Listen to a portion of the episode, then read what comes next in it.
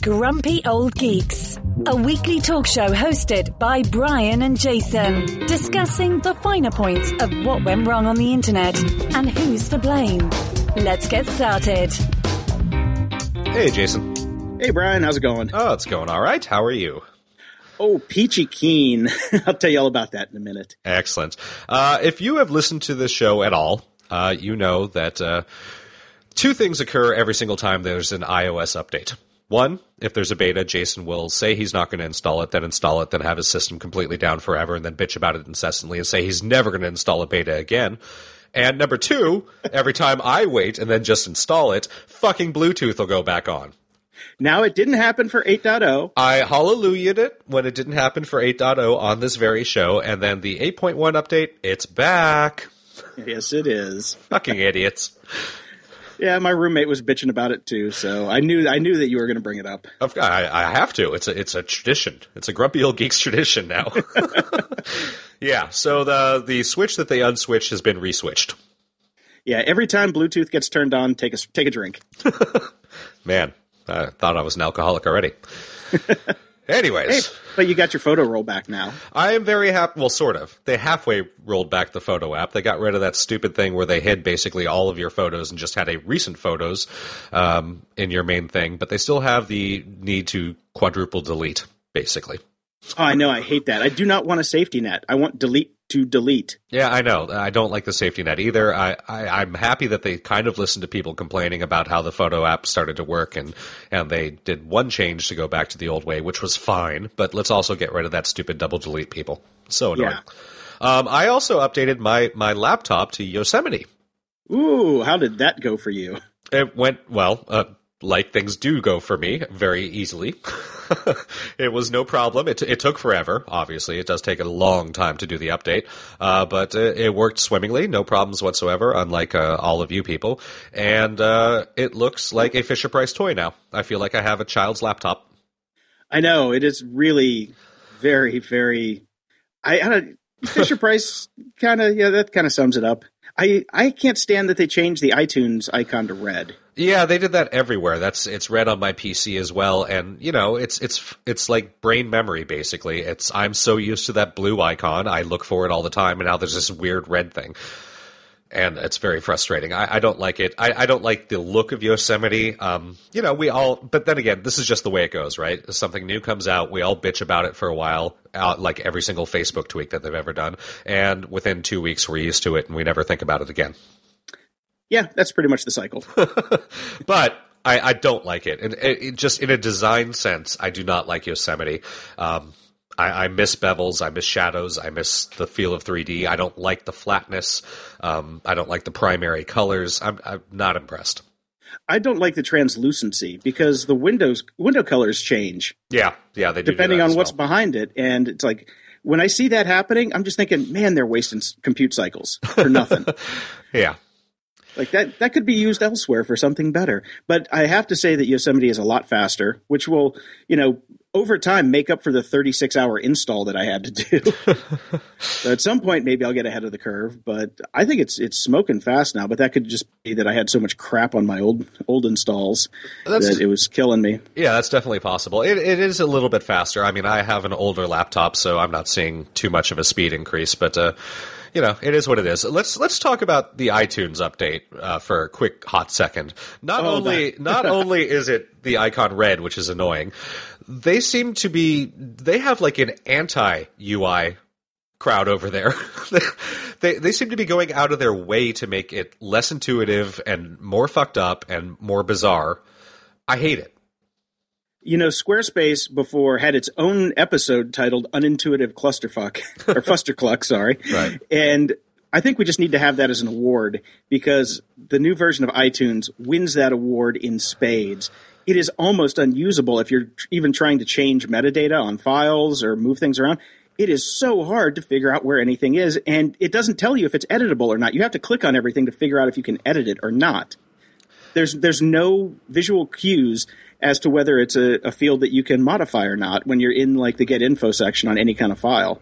Because I use it to when we post this podcast, I go in and I change it, add the artwork, do all the stuff to it, and now it is so difficult. It's ridiculous. Yeah, yeah. It's just it's really bad.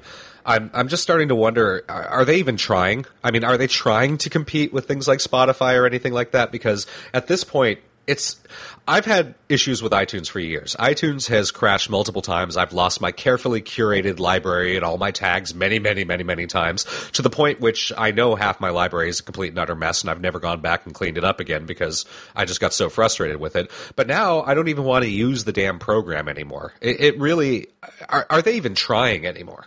No. Uh, well, they're trying to frustrate the hell out of us, that's for sure.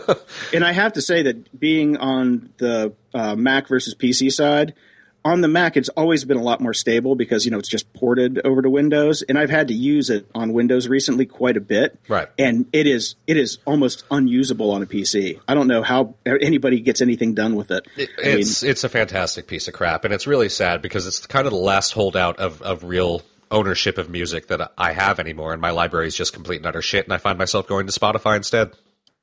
Yeah, I I mean it's completely. I think that's apples and oranges, but yeah, there there is no like good uh, media manager anymore. No, there real there really isn't. There was some competition for a while. It's there. Most of them are gone or out of business, and uh, that's that really. So yeah, we we really need a Lightroom for music. That would be fantastic, but then again, everybody's going to streaming and nobody gives a shit about having a library anymore, so it would be a program that you and I would enjoy quite a bit but nobody yeah. else. uh, we talked a bit about the Iggy Pop speech last week, um, and we kind of beat the curve on that one because over the weekend and the beginning of this week, there was a lot of articles about it. Uh, I just wanted to touch base on that really quick as a follow up. Uh, the Globe and Mail did a really good write up about it when, um, and they basically just kind of talked about when Iggy Pop can't live off his art, what chance do the rest of us have? Again, let's point out the fact that Iggy Pop is actually worth $15 million, but the point being, anything that he puts out now makes zero money. So he's living off his his uh, previous previous uh, riches. But uh, when yeah, he literally uh, it's a perfect example. It's anybody that puts out anything now, you can't live off of it. You can't live off the proceeds anymore. Um, and then there was also a, an article on Salon that basically just kind of. Uh, went through his his entire speech and, and pulled out some of the key points on it. So if you have not listened to the whole speech yet, these uh, these links are in the show notes, and it's rather interesting um, if you want to see how our industry has been destroyed. Has the actual speech been put online? Because I haven't been able to find it yet. Um, actually, I I know it was because I watched it. Uh, it might have been a shitty handheld thing that was on YouTube and may have gotten oh. taken down. So I'll I'll do a search for it later, and if I find one, I'll I'll pop it up there. Uh, the Salon Bart the the bit that I found really interesting is his quote about how we're exchanging corporate ripoff for the public one.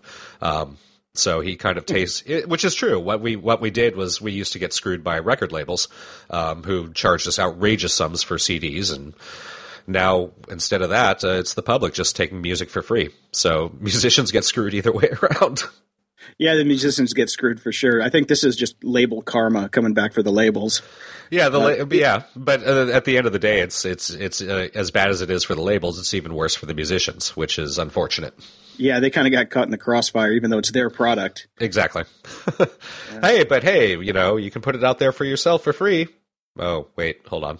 that doesn't help at all. Um, and one of my other pet peeves or, or, pet topics, I guess, is I've been screaming for years about how the middle class is shrinking, uh, how we're working harder for less money, et cetera, et cetera, et cetera. Uh, there was a really good short uh, podcast, uh, again, through Slate, uh, link is in the show notes, called We Work Hard for Less Money.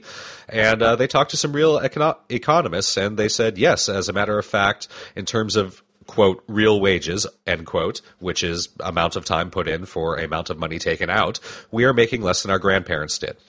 Okay here we go. This is a issue i have with this podcast yes. and and the title here. Yeah. It says in terms of real wages we make less than our grandparents did. At least we have air conditioning. Yeah. Nowhere in the podcast did they mention grandparents or the wages our grandparents made.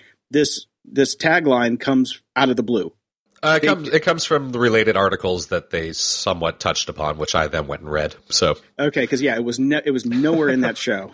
yeah, and they did have the you know the founder of Planet Money on there, who was you know a pretty uh, knowledgeable guy by any stretch, Adam Davidson. Yeah, and it's funny because uh, Adam Blumberg is another podcaster from Planet Money that we'll talk about later in the show. They sound almost identical. Yeah, they do. They really do. That was kind of was- funny.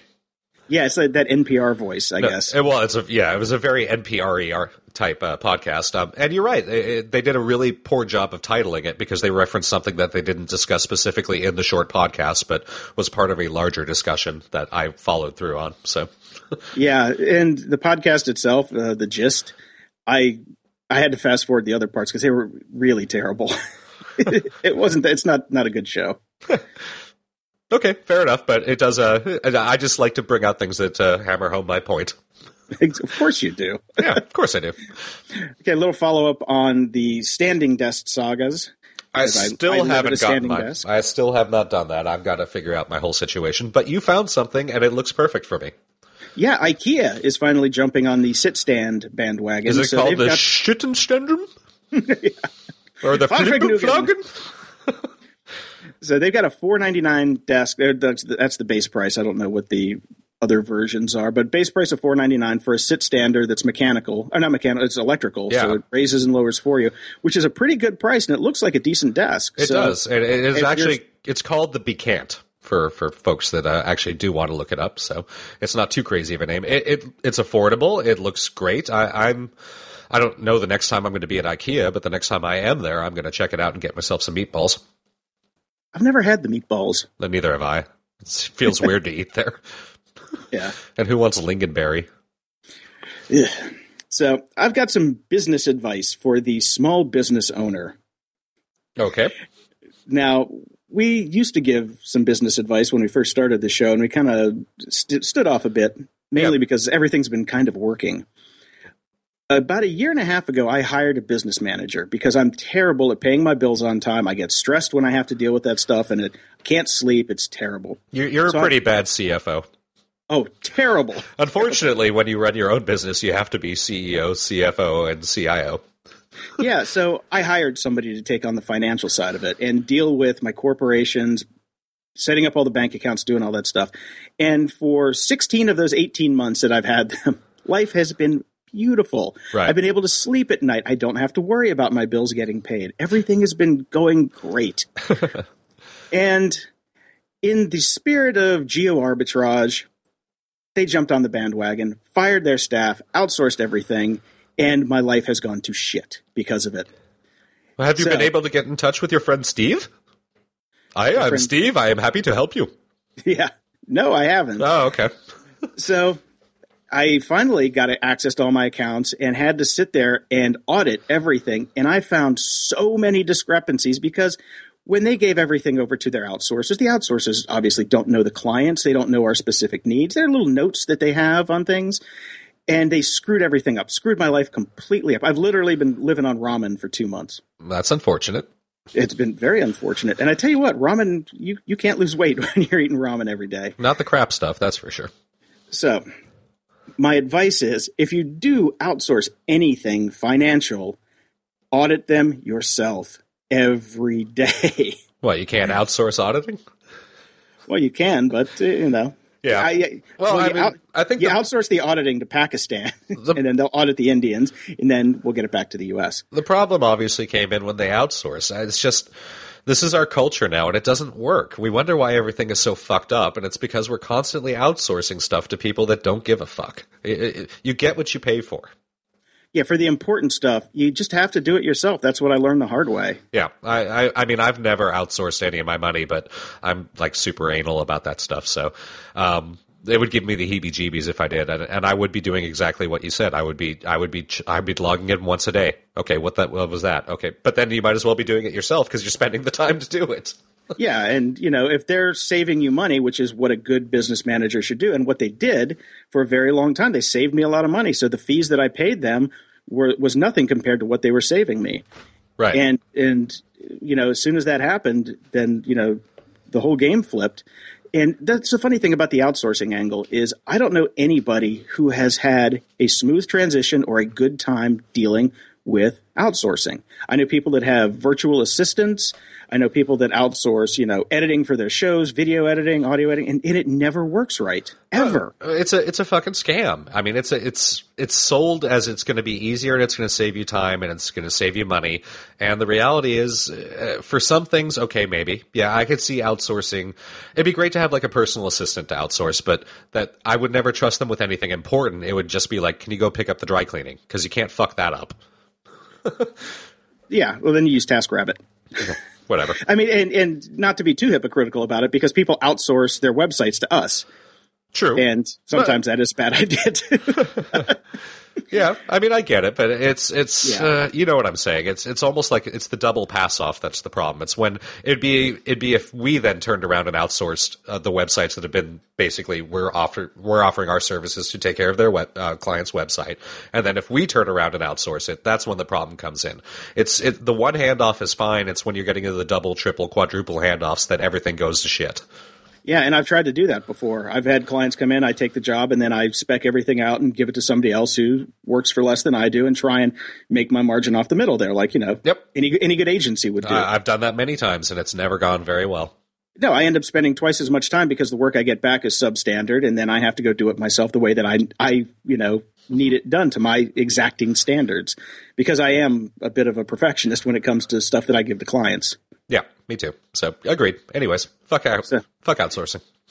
Yeah, no doubt. Fuck ramen. I'm so sick of that. Today uh, was the first since I found like two thousand dollars worth of erroneous bills that I got refunded. I could actually go to the store and buy nice vegetables today. It was so nice. I bought I bought an eggplant. Ooh. Uh, and a little bit of sales advice too. I have been visited upon today by roving bands of Jehovah's Witnesses. Offer now, them some ramen. I should have. The the first crew that came. Now you've seen Poltergeist 2, right? Uh I'm sure I did. Okay, well, just do you remember the creepy preacher yeah. that comes to the door with the big old grin and yes, yes, scary I, as can be? I do remember okay. that. Well, that guy showed up along with Nurse Ratched for the first crew, and no smiles. They looked like I had just, you know, killed their puppy and had it for lunch and were tr- trying to hand me pamphlets and like there were no smiles and they were wearing black and it was just like you know like the morticians just showed up. I'm like listen if you're selling something i don't care if it's physical or metaphysical smile. It, first it, thing you do when you're trying to sell something it's a good smile. start yes. That's it. I mean that's it. Just you know smile. Okay. A little, little bit of smile goes a long long way. Yeah um well, as far as sales advice goes, I mean, I've got a, another pet peeve that happened again this week. Um, I, I, love my soccer, and I love the LA Galaxy. They're they're my team, and they're looking to win another championship this year, which I'm really thrilled about. Uh, but every time I've gone to a game, I've gotten a call a week later asking me about, you know, am I interested in getting season tickets and all that sort of stuff. And I've repeatedly said, can you please remove me from your from your call list? I, I'm not, I like to go to the games. I'm not interested in season tickets. I will never be interested in season tickets, stop calling me. And uh, they either do not remove from a call list or every single fucking time I buy tickets, they put me right back on it and it's getting annoying. Stop it, people. This is how you lose people. Yeah. And there is the handy feature of block call on iOS 8 and 7 and 6. Yes, so but uh, but avail again, yourself of it. Obey, you know, again, good business advice is when you're running your own company, when the phone rings and you don't recognize the number, you answer the call because it could be a $10 million account. Not that it ever is. no, definitely not. Comment of the week. Simon left us a comment on the Grumpy Old Geeks website to, this week, mm-hmm. and Simon says the no platinum album section will probably irrelevant. I'm guessing you meant to say probably be irrelevant when Taylor Swift releases her new album on October 27th. Grumble. also, albums don't need to sell a million in their first year to get that platinum certificate. There have been albums getting platinum certs this year, but from albums released in 2013. Example, Beyonce went 1X in early February and 2X a week later. The industry is fucked, for sure, but that article is, dot, dot, dot, somewhat misleading. Well, thank you for your comment, Simon, but you're wrong. Okay. No. way way to build fan relationships. No, no. Thank you for your comment. And yeah, that that is a valid point, but that wasn't the point of the article. The article wasn't saying that there were zero uh, platinum albums in 2014. The album or the article was saying that there were zero platinum albums from albums released in 2014 in 2014, which has never happened before at this point. Um, there's always been at least a platinum album at this point in the year from an artist that released an album in that year. So it is showcasing the decline of sales, which is exactly the point of the article. Um, yeah, there. Are, yeah, I think uh, Beyonce did, and uh, I think Timberlake finally hit it. But th- those albums came out last year, so we are definitely seeing a massive decline in sales, and that was the point of the article. It's a total bellwether. So there you go. Um, the best part about this whole thing is the day after that uh, Simon posted this comment, uh, there was an oopsie uh, in iTunes Canada. Um, and Taylor Swift accidentally released eight seconds of white noise as a new track, which then immediately topped the Canadian iTunes chart. um, there's a link in the show notes to the CBC, which uh, discusses it, and it has some of the most hilarious uh, Twitters Twitter tweets that I've ever seen in my life. People writing Taylor Swift, going, "What is it? Is it Waves? This is an interesting track." Uh, very funny stuff. So you are also you are definitely right, Simon. I have a feeling that the Taylor Swift album will be the only platinum album that will have come out in 2014 that hits it in 2014, and she'll probably do it. Uh, well, she's going to have to do it within two months, which is insane. So basically, as far as the music industry goes, we have Taylor Swift. Isn't that awesome? Taylor Swift and white noise. Yeah.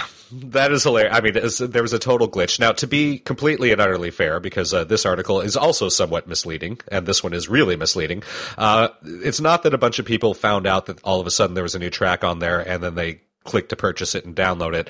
Uh, they do that pre-order thing, so as soon as everybody that had pre-ordered the album got that track automatically. So that's why it ended up topping the charts. Okay. So, uh, still funny. It, oh, it's it's unbelievably hilarious, and I, I do urge everybody to go click on that link and read those tweets because they're very funny. Um, people are stupid. Anyways, uh, this is all very sad, and we've spent uh, the better part of this podcast already talking about uh, the destroyed music industry. So, since it is Flashback Friday, uh, I did find an article on BetaNews.com. Um, let's let's go back to happier days. Ten music releases that brought down entire websites. I just thought I'd mention this really quickly. Um, let's run through them. Uh, Chris Webby, Webster's Laboratory, which I've never heard of. Uh, apparently, Never heard of it. when it came out, knocked down his website. Boards of Canada, hey, go Canada. Tomorrow's Harvest. Uh, this was in 2013, so it was pretty. Uh, I guess knocked down their website as well. Who knew? Ellie Goulding and Tinie Tempah hanging on. That's not surprising actually, because they're quite big in England, and when that came out, big deal. My Bloody Valentine, Loveless. I personally was caught up in that because I was trying to get that album and I was unable to. Uh, Kylie Minogue, All the Lovers. Eh, big artist again. There you go. Coldplay, Violet Hill. I'm intimately familiar with this one uh, because I built all of it and I screamed, screamed, screamed to the record label saying, "There's no way we're going to be able to do this. We're not going to be able to accommodate the traffic. We need." To do a lot more, and uh, we didn't, but uh, everybody ended up getting it just a day or so later. So, uh, Five Seconds of Summer, never heard of him, but it's a tween band, so that explains it. Uh, Radiohead in Rainbows, also one of the ones I was uh, I went and purchased, but I didn't have a problem. But apparently, a lot of people did. Lady Gaga, Born This Way. I'm sure everybody was super depressed when they finally got it because the album sucks. And Beyonce's Beyonce. So, there you go. Back when the music industry actually was interesting and people cared. And people actually paid for things. Okay. Yes. Eight seconds of silence. Okay. Well, thank you, Simon, for your for your comment. Yes, and we'll now play that Taylor track in full. There it was, folks.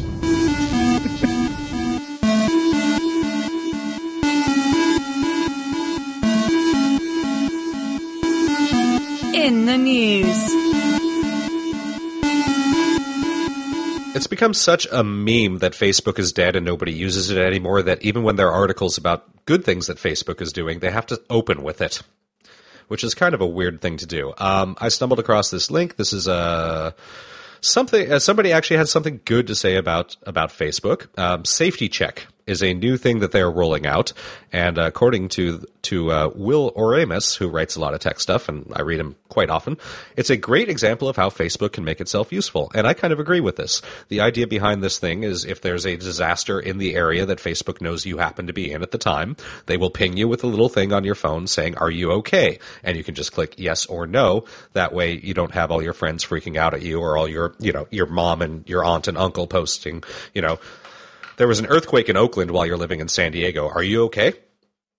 Now, why can't you just go to Facebook and type "I'm okay"? Well, you can do this, but this kind of a you know it automates the process, and maybe you're dealing with stuff, but you are just kind of okay, and it's a quick and easy way to let people know. It's actually it's not a bad idea, so I don't mind it. well, here's the thing, okay? Yes. In the beginning of Twitter, I said that that would be a good use for what Twitter is. But mm-hmm. now, every time there's an earthquake, everybody types, they try to be the first one to type earthquake. so if they're typing earthquake, you know they're okay. That's also You know, true.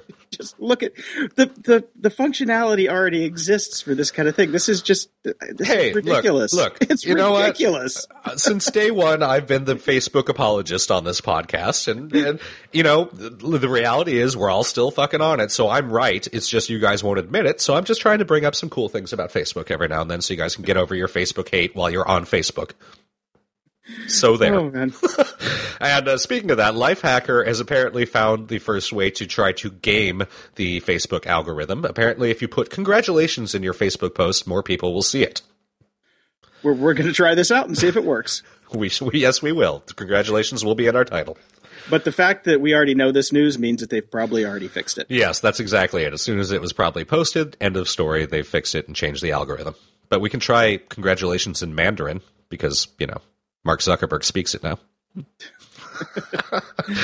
Uh, so I did, I did actually try it yesterday, and I saw a little bit extra uptick, but not much. Right. Well, you're not going to get a lot anyways, right? It's just going to be it's going to be pretty subtle. So we'll give it a shot. We'll see what happens, and we'll report back next week.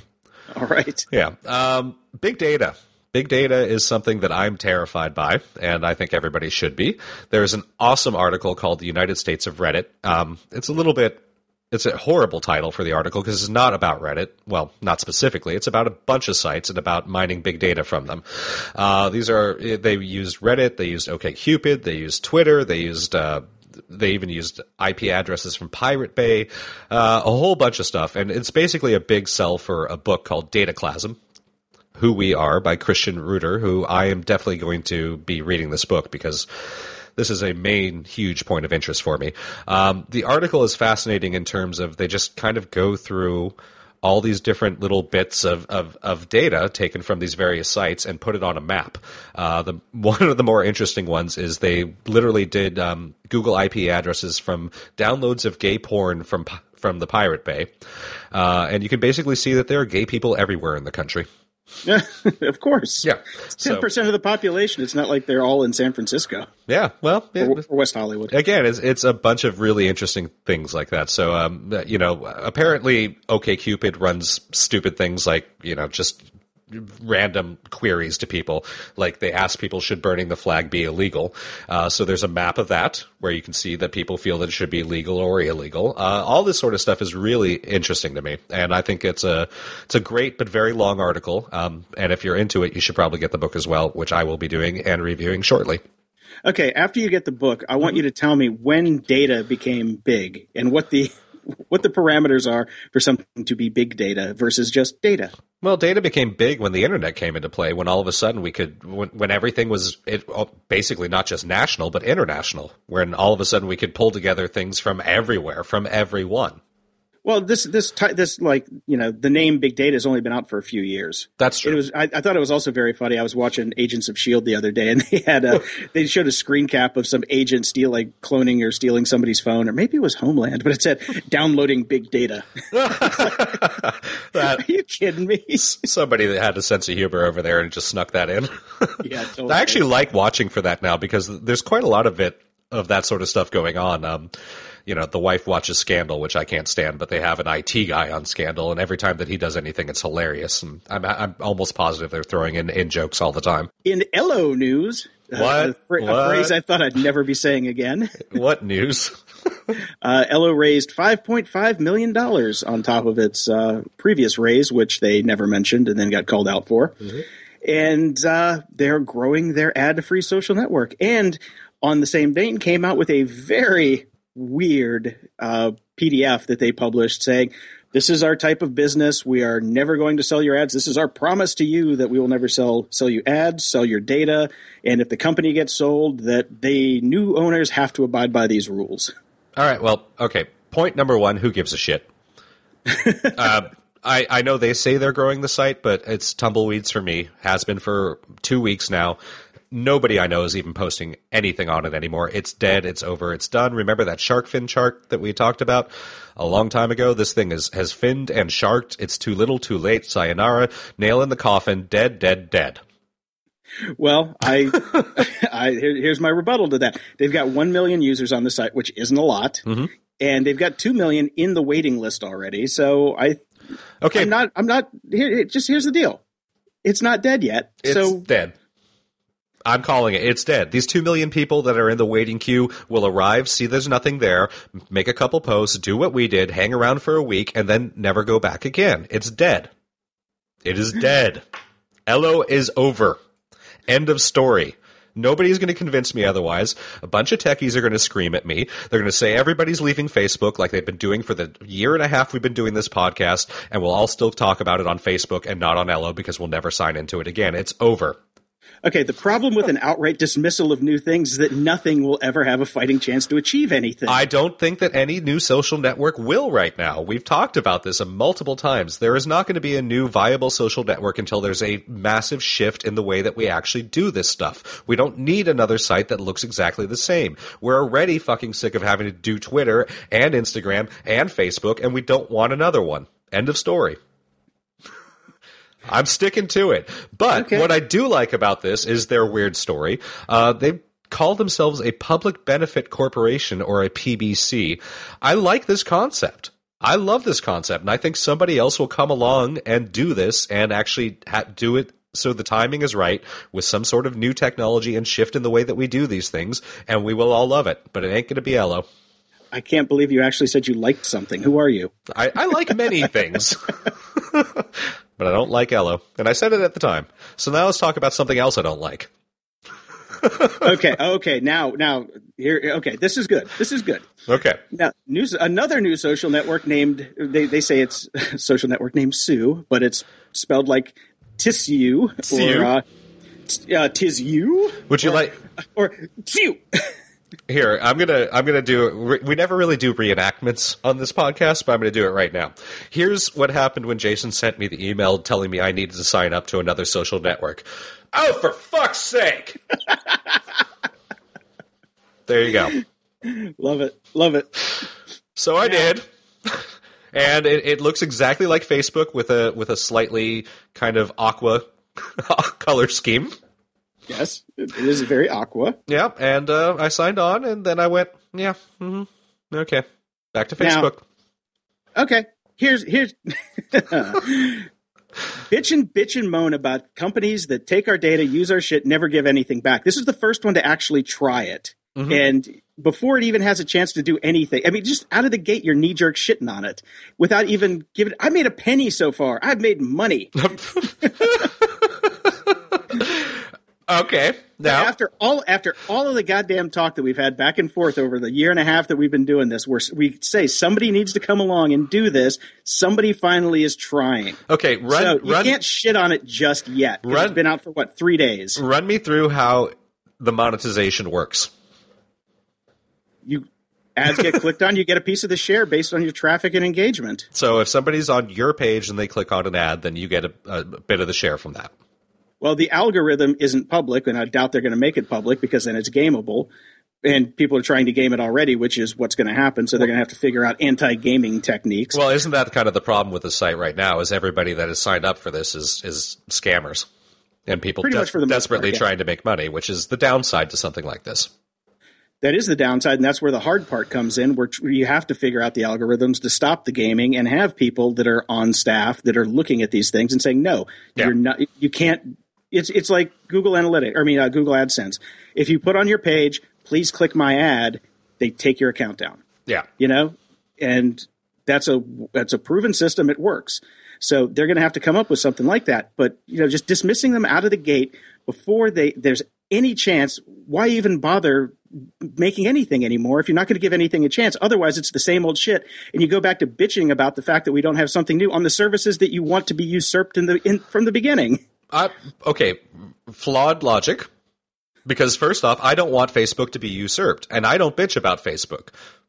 I, I'm well aware of the fact that it's a completely free service, that they're going to take my data and they're going to serve me ads. I have no problems with that whatsoever. I think Facebook is the best system out there currently. I don't think that it's a bad thing. In fact, I like some of the ideas. We've talked about this forever about how micropayment systems would be game changers, how we could add donate buttons to places where people are actually at.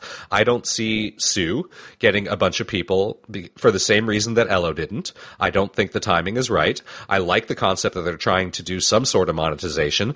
Um, what I actually thought about this as soon as I saw it was I don't understand why Facebook hasn't implemented something like this for brands if there was a way to do uh, say monetize content for brands on Facebook where everybody is at already, I think that would be a game changer. I think Facebook made a massive mistake by going the route of trying to actually get money out of brands. What what they should be doing is should, they should be encouraging brands to post content and maybe charge 25 cents to watch a video from a band for say like Facebook exclusive. We're going to premiere the video on Facebook and we we're going to hit, you know, you have to hit this little button that gives us 25% and Facebook takes their fucking pound of flesh off that. That would have been a better way for them to make money than to charge brands to try to promote themselves. I think that if you implemented something like this on Facebook for brands, it would be a game changer. Have they ever experimented with that, as far as you know? Well, they tried to do the gift bullshit, which was never just for brands; it was for everyone. And the real problem with that right now is Facebook has such a such a fucking brand problem themselves. Is nobody's going to put in their credit cards. If Facebook had everybody's credit cards and could do a micropayment system, it would totally work, but Facebook has totally screwed the pooch on that, and everybody is terrified of giving any information to Facebook, even though they do it constantly. Oh, I know. You can use Apple Pay. Yeah, that would be great. They should make a deal with them. I mean, again, like I said, it's. Uh, I think it's a great idea what they're trying to do. I don't think that they're going to get people over there. I don't think they're going to get a lot of people to sign up for it, except for all these people that you and I bitch about all the time who are desperately trying to make a buck. Um, I but I think that there's a great idea in there that I want to see implemented in places where people are. Right, but it's, that's what I'm saying. It's a proof of concept. Yeah. Mm-hmm. So you know, I want to see how it works. I want to get people there so we can see how this this type of mechanism can work, and if it can't work, right. I mean, there might this might just be a pie in the sky. You know, uh, was a Jaron Larnier whatever I can't never pronounce his last name. He just might be completely wrong. He might be. know? Yeah. The thing I, I don't mean, that I, that I don't like about this is it's advertising based, and I'd like to see a model that that is basically donations, tips, whatever, small payments for actual content, not just based on ads. Well, that's what I. That's why I loved Flattr. Yeah, I, no, I, I, agree, and that that was. I wish that would have taken off. That would have been fantastic. I, I want to see small payments for actual work produced, as opposed to uh, payments for ads on the side of complete and utter shit. Because when you're getting paid purely on ads, the whole point is gaming the system, and it's how we ended up with listicles fucking everywhere and shitty headlines. Because we're not paying for the content, we're we're creating a system where it's in the content provider's best interest to create sh- reams and reams and reams of utter shit to get us to look at it. So I, I, I totally agree with you there. Now I, I, man, I wish we could get Flattr just into Facebook and Twitter. And I mean, there are ways that you can favorite tweets and yeah. favorite Twitterers and people with Flattr, mm-hmm. but there's no like deep integration. So, and I, I agree with the the ad based model. I mean, yeah, if everybody just put in a pool of money and said, "Here, here's twenty bucks a month," yeah, split it up to everybody, and then you're still going to have people gaming the system. You're going to have packs of people, but that's manageable. Well, I don't even you know, for the uh, most part. You're going to have. I mean, because if you look at like go back to Digg, like the Digg whole Power Users Club, yeah, there was a like 0.5 percent or 0.05 percent of the people who use Digg controlled everything that was on there and that's when you know they cracked down on it. That's when Digg fell apart because it, they stopped you know gaming the system and putting all the good stuff at the top. Yeah. And there was there was no financial model there. That was just all bragging rights. But yeah, when you throw money into the mix, then it gets a little bit more complicated. But I think there's a way to do this, and I'm I'm glad that somebody's at least trying it. You know, let's get people trying it because if you don't try, you're never going to know. Okay. That's fine, but you know, I'm still pissed off. I had to sign up for it. Um, You, I- you didn't have to do a goddamn thing. well, of course I had to. I've got to look and see what's going on. And you would have been pissed off at me if I didn't, and then we couldn't have had this conversation. So it all worked out. Um, uh, let me get back to the Flattr thing, and that's that's something else that I've never been crazy about. And I think it, it's I think a lot of people feel the same way that I do, which is why it didn't take off. I don't like the idea of the pool of money that gets dispersed through some algorithm to people that I don't know. And, you know, you give 20 bucks and at the end of the month, that 20 bucks goes away and it goes to people that, you know, mostly you kind of browsed and read about or whatever. I want. Oh, well, well, well the, the, the way that Flattr works is your money goes to people that you flatter. So it only goes to the people that you flatter. But it still divides up by some percentage every month, which is the thing that I think people would have a problem with. And, and I find a little bit creepy. I don't want a $20 pool that just gets divvied up by the people I've clicked to the people I've clicked on over the period of a month. I want an exact accounting. I want to say, if I click this, I have, let's say I have $40 in an account. I don't want that going away at the end of the month if I haven't decided, if I've only clicked on two people. I want to say, I am giving this specific person $3. And that's it. And I, I think you need that direct accounting. And I think that the idea of a pool and an algorithm is, is, it freaks people out because it bothers me. Hmm. Wonder about that. Yeah, It's- I, I mean, I it's- could be it's- wrong. it's- Uh, there, there are a lot of things that really, really bother me that nobody else seems to give a shit about. So Yeah, because because you're adding in just a level of complexity that I don't think most people will care about. I don't think, you know, it's for the- for the- complexity. it's direct one to one transactions. well, you give the option of just giving them a straight flatter or giving them a tip. Right. Because that's what what you're talking about is just a tip. Yeah, I like the tip jar. I don't like the flatter jar. Uh, I still like Flattr. I still I still contribute and I still flatter every month to the the people I like. People who the very few people that are left Right. that still have the the button up. Uh, Peter needs to get out of jail and get back on that thing. Yeah, well, I- and I'll, I will give you your point that I am happy that somebody is out there and and trying a different method out. So good for Tsu. Good for Tsu. Um, now, when we we had kicked this around a bit in our show notes, and and you were giving me crap because all I do is complain about things, and I never give any ideas how to fix things, and that we went off on a little bit of a tangent that we didn't get into in this particular discussion, but I think we do have to mention this really quickly. Um, one of the reasons that I find it difficult to come up with ideas to fix things is because everybody is now on the internet. And now that everyone is on the internet, it's a reflection of our society. And our society ain't so great. It's utter shit. I, I mean, look at when AOL came onto the internet. It was the same thing. You, no, you get the- exactly. but now the unwashed masses, unwashed masses coming to the party and, and stinking the stinking the joint up. and it, know? it makes it more difficult. Back when you and I started, it was uh, the internet was not quite so widespread, and most of the people that were on it were trying to do something, um, trying to accomplish a goal. Now the internet is relaxation and fun for people, um, and it's full of comment trolls, opportunistic scum, um, and that's they've taken over everything. So it's really difficult to come up with a better way. I mean, you you and I both know this. We've we've run sites for people. We don't even bother putting up message boards anymore because it just gets filled with with either spam or hate Or Hitler. or Hitler. It's amazing how often he pops up on the internet. Ra- that, that rascally bastard keeps popping up. Yeah, So, so- so what? Yeah, I mean, the internet basically is a mirror for the rest of the real world now. It's not our tribe anymore. Yeah, exactly. It's, and it's never going to be again. No. just get get over that. So No, never how do, will how do we how do we live in the system? And you Well, know, that's a- before it was it was a, it was a nice little utopia that we had, but now it's cutthroat. You have to be you know ruthless, like you have to do in the real world. Yeah, and I think that's part of the problem when you roll out these these things that you hopefully you know that you want to see change be game changers because when you roll out a Tsu, um, you, everybody's everybody's rushing into everybody's doing their land grab because that's the way that we deal with things now. So I don't know. I don't have an answer for that. Do you do you start something like this and you do it in a totally walled garden and you let it grow organically that way for a year, two years before it ever becomes public? I think that might be one of the only ways to really effectively test out a, a new system. Uh, I think you're right. So who knows?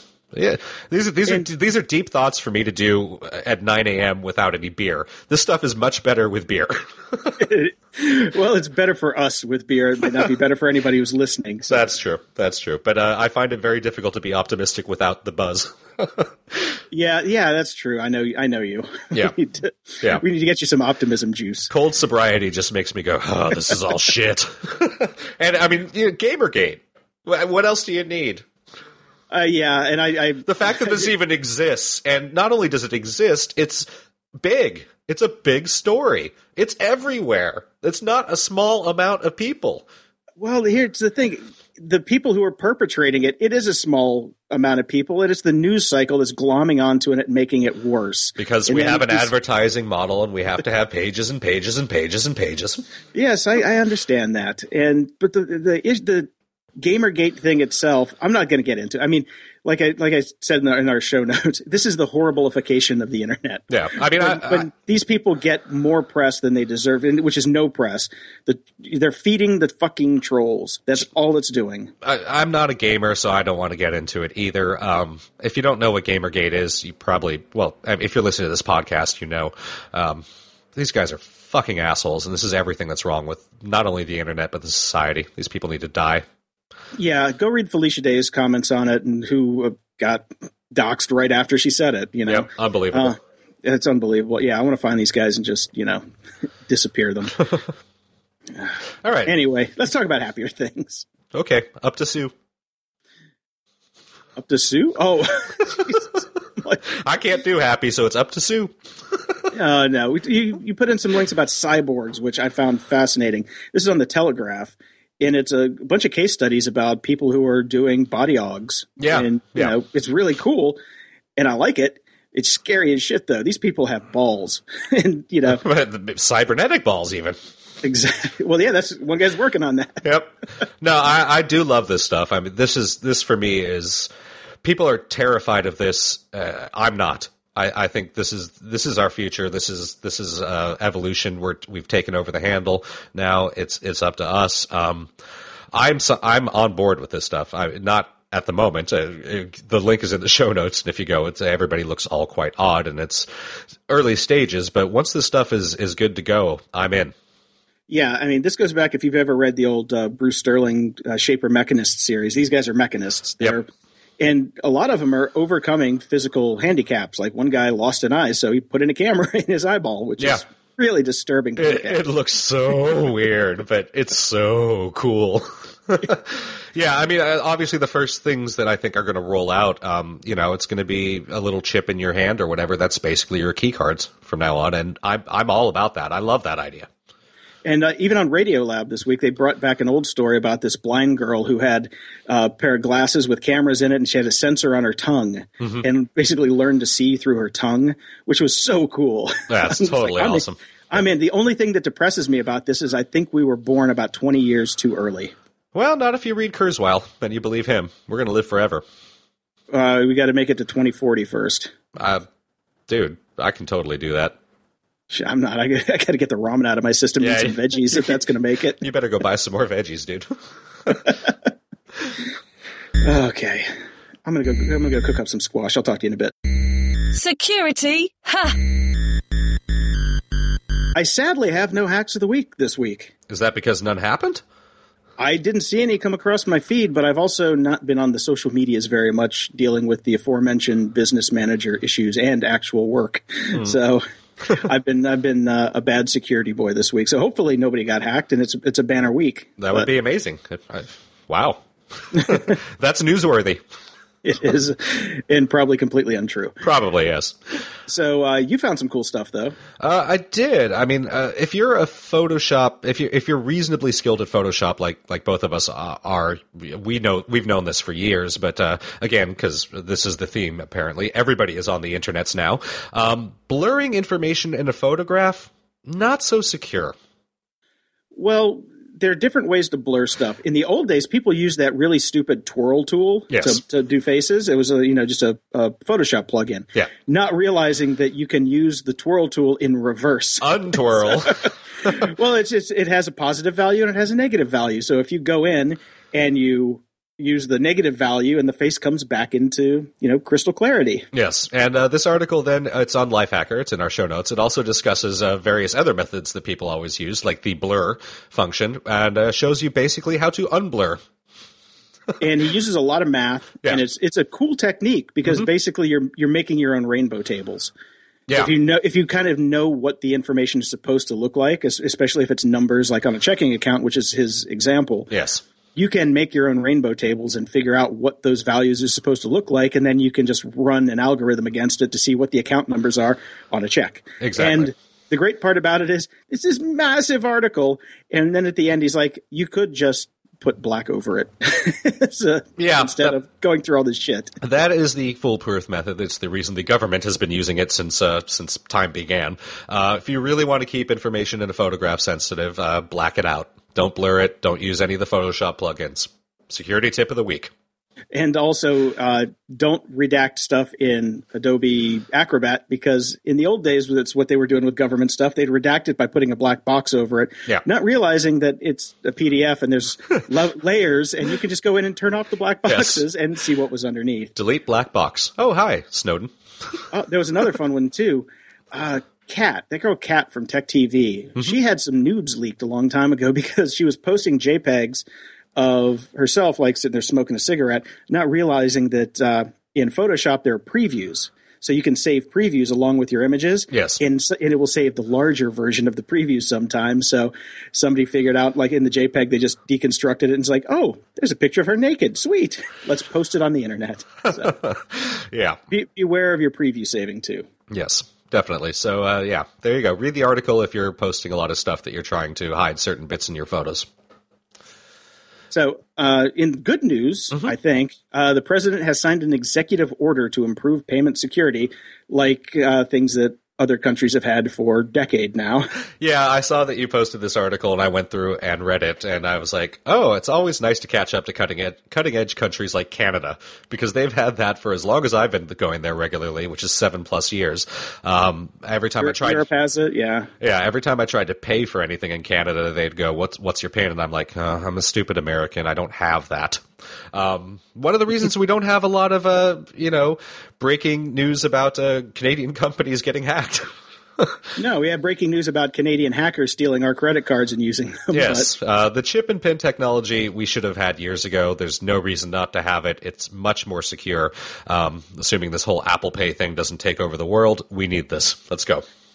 No, definitely. The biggest hurdle since you know the introduction of it in Europe to here is that we've got a lot more uh, POS stations. So the cost of changing the infrastructure has been too great, but now cost of fraud is becoming too great. So now Yeah. replacing the antiquated hardware and systems has become the way that we need to go. So Yeah, and- we're losing more to fraud than it costs to just replace everything. Yeah, and at least definitely across Canada and uh, Europe as well. There's just these little handheld units that they bring to your table if you're at a restaurant or whatever. It's super easy. Those things can't possibly cost that much money. Let's get on board, people.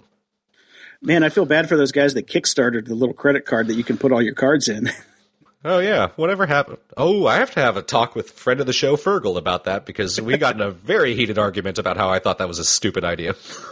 yeah, I got to talk to my friend Jordan too because he ordered uh, a couple beta versions and I don't think he's gotten them yet. You know, I know Fergal ordered them as well, and I, I certainly haven't seen him pull it out at the bar yet.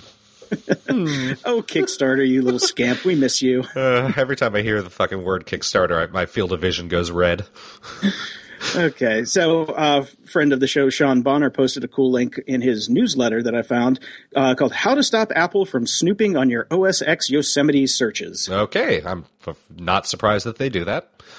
It's well, they have to they have to send it to the servers, Right, Because they're, they're you're getting web recommendations. Now, Apple replied to this article saying, "Look, this is how we get the data from you. We don't store your IP address. Right. Your your geolocation is fuzzed, you know, within 500 meters. So uh, we've got we we need your geolocation because it's doing." location specific Yeah. recommendations on the searches Yep. but they don't they basically don't store anything that is personally identifiable with the search All right, I'm okay with that then. yeah, I'm fine with it. I I know you know super paranoid people are going to be like, I don't want them to know a damn thing. I'm like, well, get a pen and paper because they know everything already if you have a computer. That's true. Okay, so hopefully next week we'll have some more hacks and fun stuff. And Wow, that's it for security. Who knew? That's all I got. I haven't seen the Snowden movie yet because it's not out yet. um, and that's it, man. It's been a, it's been a nice quiet week for me. I haven't been stressed worrying about how bad my shit's going to get hacked because my shit didn't work. Thank you, Apple.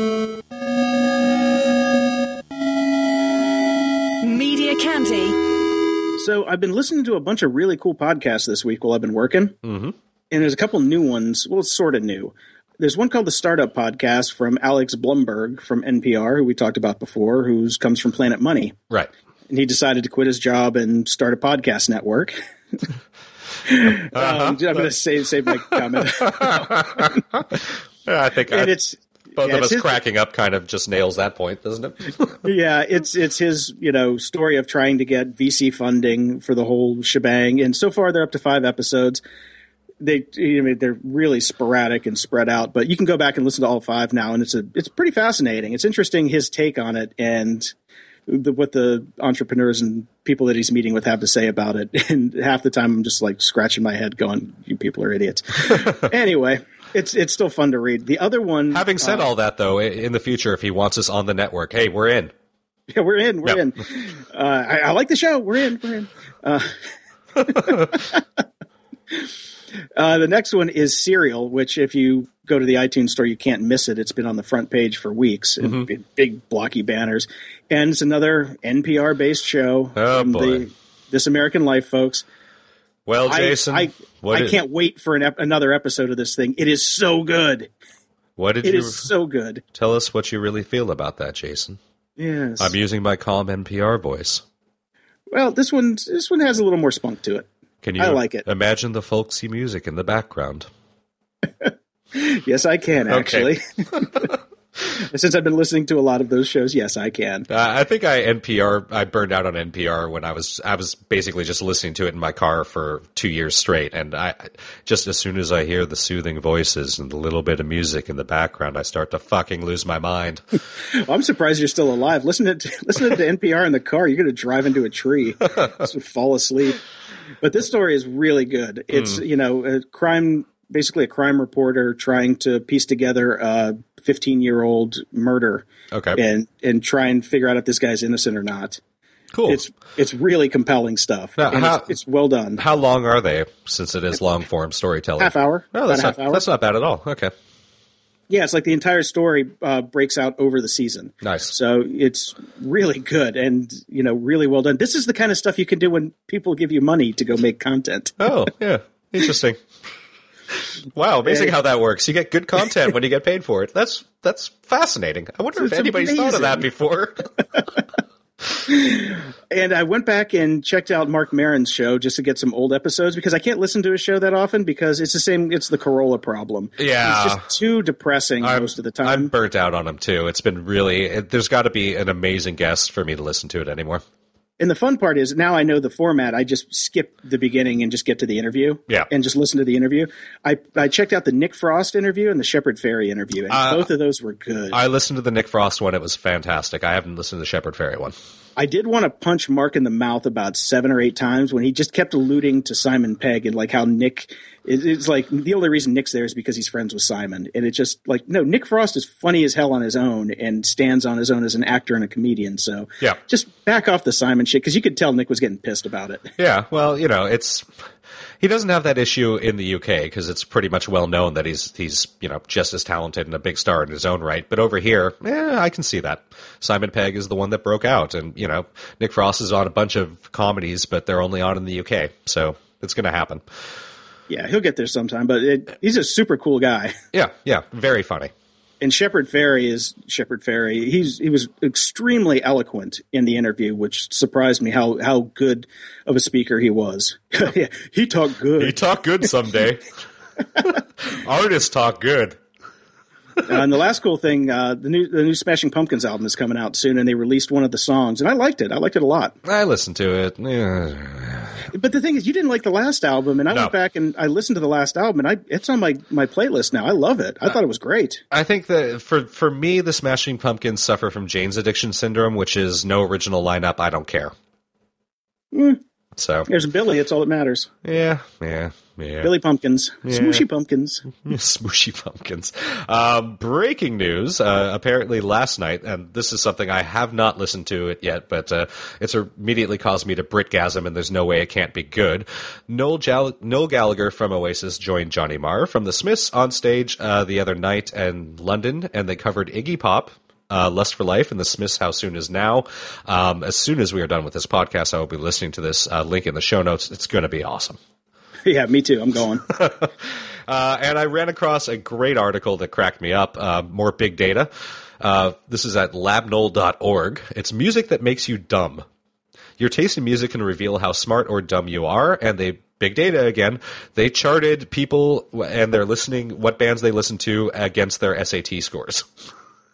See, the, this is a, it's a really fun read. It is. I you know, I'm not dumb, eh, but I flunked the SATs because I suck at standardized tests, and I, I take. Well, you would be what they call an outlier, Jason. I'm an outlier because Rage Against the Machine should not be that high on the list. Well, uh, it, it's a very fun read. It's kind of amusing, and it you know it allows you to be very snobby when you see the band that you like is way up on the SAT scores. Uh, but then I look and go, how the fuck are the Red Hot Chili Peppers that far up? No way. Yeah, and System of a Down is you know listened to by smarter people than Queen. I don't know about that. Yeah, there's a lot of arguments to be made in here, and I'm not sure why Billy Joel is so far up on the list. But uh, there, are, I, I've sent this off to some current and past clients who will feel very proud of themselves because they're quite far up on the charts. Yeah, I see the Goo Goo Dolls are pretty far up there. I don't know, it's a little shocking, isn't it? Yeah. Sorry, John. You know I love you. Moron of the week. I was browsing domains this week looking for some cheapies for a one off project, and I ran across the most absurd thing I've ever seen in my life. Really? You now can buy a .rich domain. Okay. And you ha- and you have to be .rich because they're almost 2800 bucks a year. For a domain name. And I hope they throw in a dot fucking moron domain for free because talk about pissing good money after bad. But you can also go low rent and buy a dot luxury domain, and that's only $550 a year. Oh, God. Yeah, people do realize that domains are worth nothing these days. More money than sense these people have. Eight bucks a year for a domain at this point, and uh, I, I go hover for 15 because they're much better and I don't have to deal with them killing any elephants and they're Canadian so they're nice and they pick up the phone. and then they got that PIN credit card system too. Yeah, that's good. Did did you see the? This made the rounds. Virgin America and some insane advertising agency that really screwed Virgin America out of a lot of money. Uh, they made a six-hour-long ad about basically a real-time flight using these bizarre things. I don't even know what they are. They're they're puppets, I guess. They're kind of rejects from Team America it looks like. Yeah, they they look like Team America type puppets, and uh, it's six hours long, and it's insane, and I don't understand why it got made, how it got made, who approved it, and who came up with the idea in the first place. It is so terrible. It's horrible. It's absolutely. it, it's a total what the fuck moment. Like what the fuck. Yeah, that's it. As, as I was scrubbing through it because I am not about to waste more than 30 seconds of my life on this thing. And it was, I scratched my head. I mean, I've been on some bad acid trips and this is right up there with them. Right. Uh, now, there's one other thing that happened this week, and, and uh, this is I was a huge, huge, huge Breaking Bad fan, and it turned me into a huge fan of both Bryan Cranston and Jesse Pinkman. I thought you were going to say crystal meth. It turned me into a huge crystal meth fan. You know, Bakersfield is but two hours away. Uh, no, um, they came out with toys and they put them in Toys R Us. But they put them in the adult section. Got to give them that. There's an adult section in Toys R Us. yes, there is. Are you fucking shitting me? No, I am not. Okay, well, fair enough then. But uh, I still think it's it's a little bit ridiculous. I mean, this is this is a show that no child should have watched. I can understand this being in comic book stores because that's like the adult Toys R Us, right?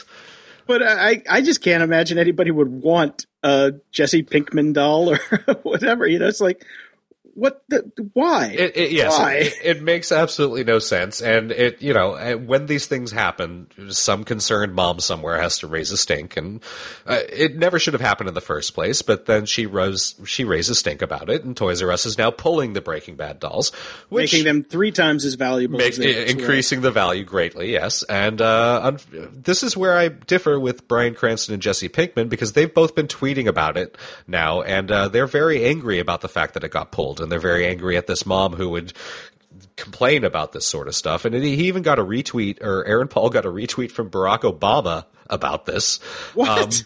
yeah. And, uh, now, Aaron Paul does make a valid point. Um, Toys R Us sells violent video games. Toys R Us sells a bunch of things that are really bad. So why can't they sell these uh, toys that are based on a show about cooking crystal meth? And murder and betrayal and nothing good of the human condition is what Breaking Bad was about. No. So, And so, yes, I do agree with Aaron Paul that there are a lot of things in Toys R Us that probably shouldn't be there, but that doesn't mean that these should be there either. None of this stuff should be there. It's toys, and it should be fun. oh man, I, I can see them being pissed because I'm sure they got a rev share deal with it. Um, but this is this is great press for them. They should be happy. Yeah. I don't know what they're bitching about. I don't know what they're bitching about either. It's it's great press that it's getting pulled out of the stores, and it wasn't. Nobody was going to go to Toys R Us to buy these things anyways. Comic book stores, there you go. Online, end of story. Don't have crystal meth dolls in Toys R Us. Oh, I just smell the fake outrage machine at work here. Yeah, it's one of those.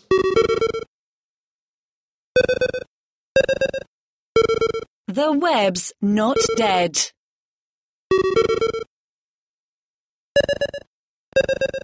I found two things that are unbelievably awesome and actually probably should have been in media candy, but uh, they're on the web, so, and the web's not dead. Number one.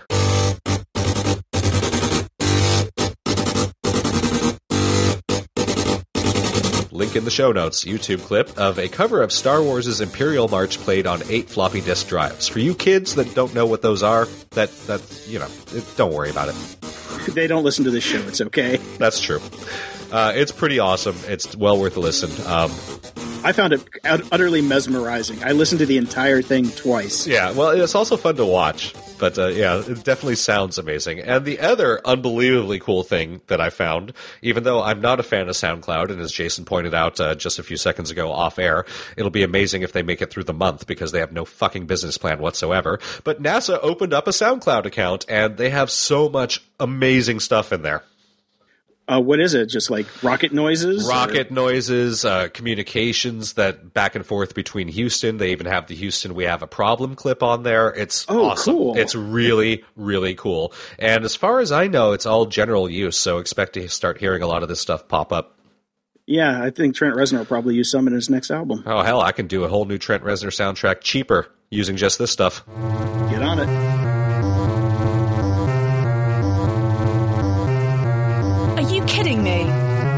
And this is where we get into the real difficulties of actually trying to find out and prove facts online. I ran into this one, which I think is awesome. The Inca measurement of time was based on how long it took to boil a potato. Okay. Now, I found this on PBS.org uh, from a documentary that they did on, on the conquistadors in Peru. And if it's on PBS, uh, you'd think it's probably true. It's not like they're the History Channel or Discovery that, you know, just air complete and utter bullshit these days to get eyeballs.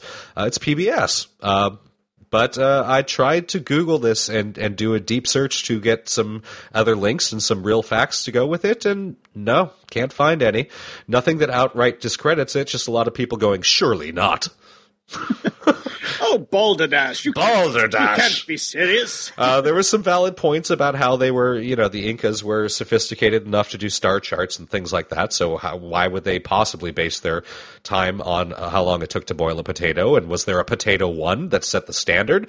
Because not all potatoes are alike. Um, a lot of interesting commentary, no real other proof, but PBS said so. Yeah, I can find so many holes in that story. it's like, okay, you got you got your average humidity. You've got, uh, yeah, size of potato. Is is the potato ripe? Is uh, what's your elevation? What time of year is it? Uh, it makes no sense. Yeah.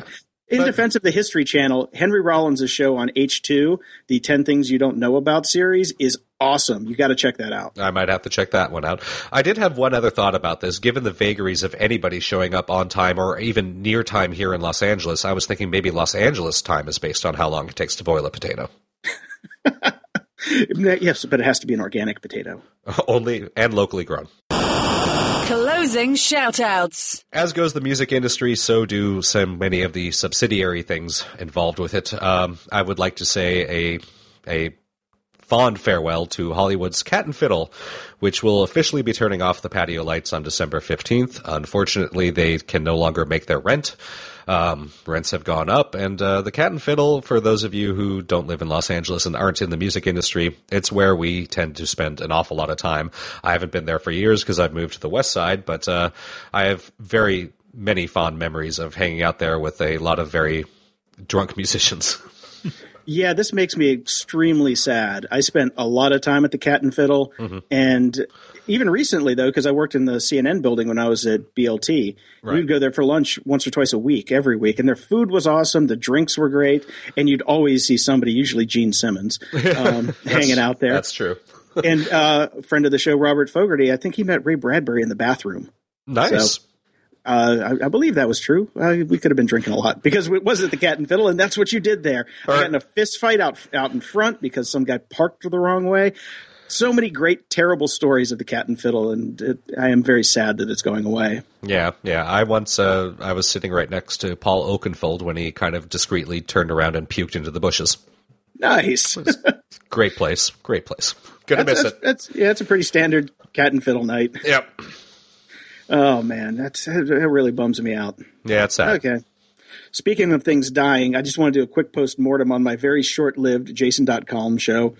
When I started it, it was at the wrong time and I didn't have the right format, and it was basically me just bitching about stuff, which is not what I wanted it to be. Is and, that this podcast?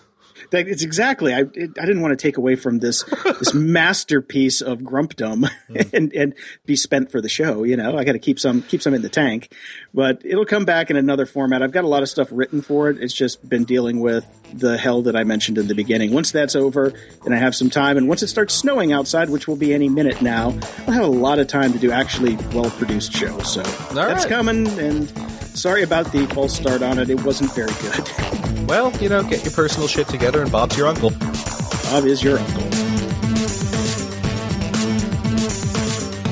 Music for this episode is brought to you by Among Us.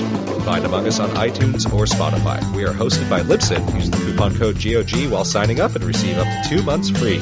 If you'd like to help support the show and keep the lights on, you can donate on our website at grumpyoldgeeks.com. You can also leave us voicemail comments or questions by using the SpeakPipe widget in the sidebar. On social media, you can find us at facebook.com slash grumpyoldgeeks or twitter.com slash gogpodcast. You can also get our iPhone app at grumpyoldgeeks.com slash iPhone. And as always, we appreciate your iTunes ratings and reviews. Show notes for this episode can be found at grumpyoldgeeks.com slash 81. Hopefully you hit record this time. I, yes, I did. Oops.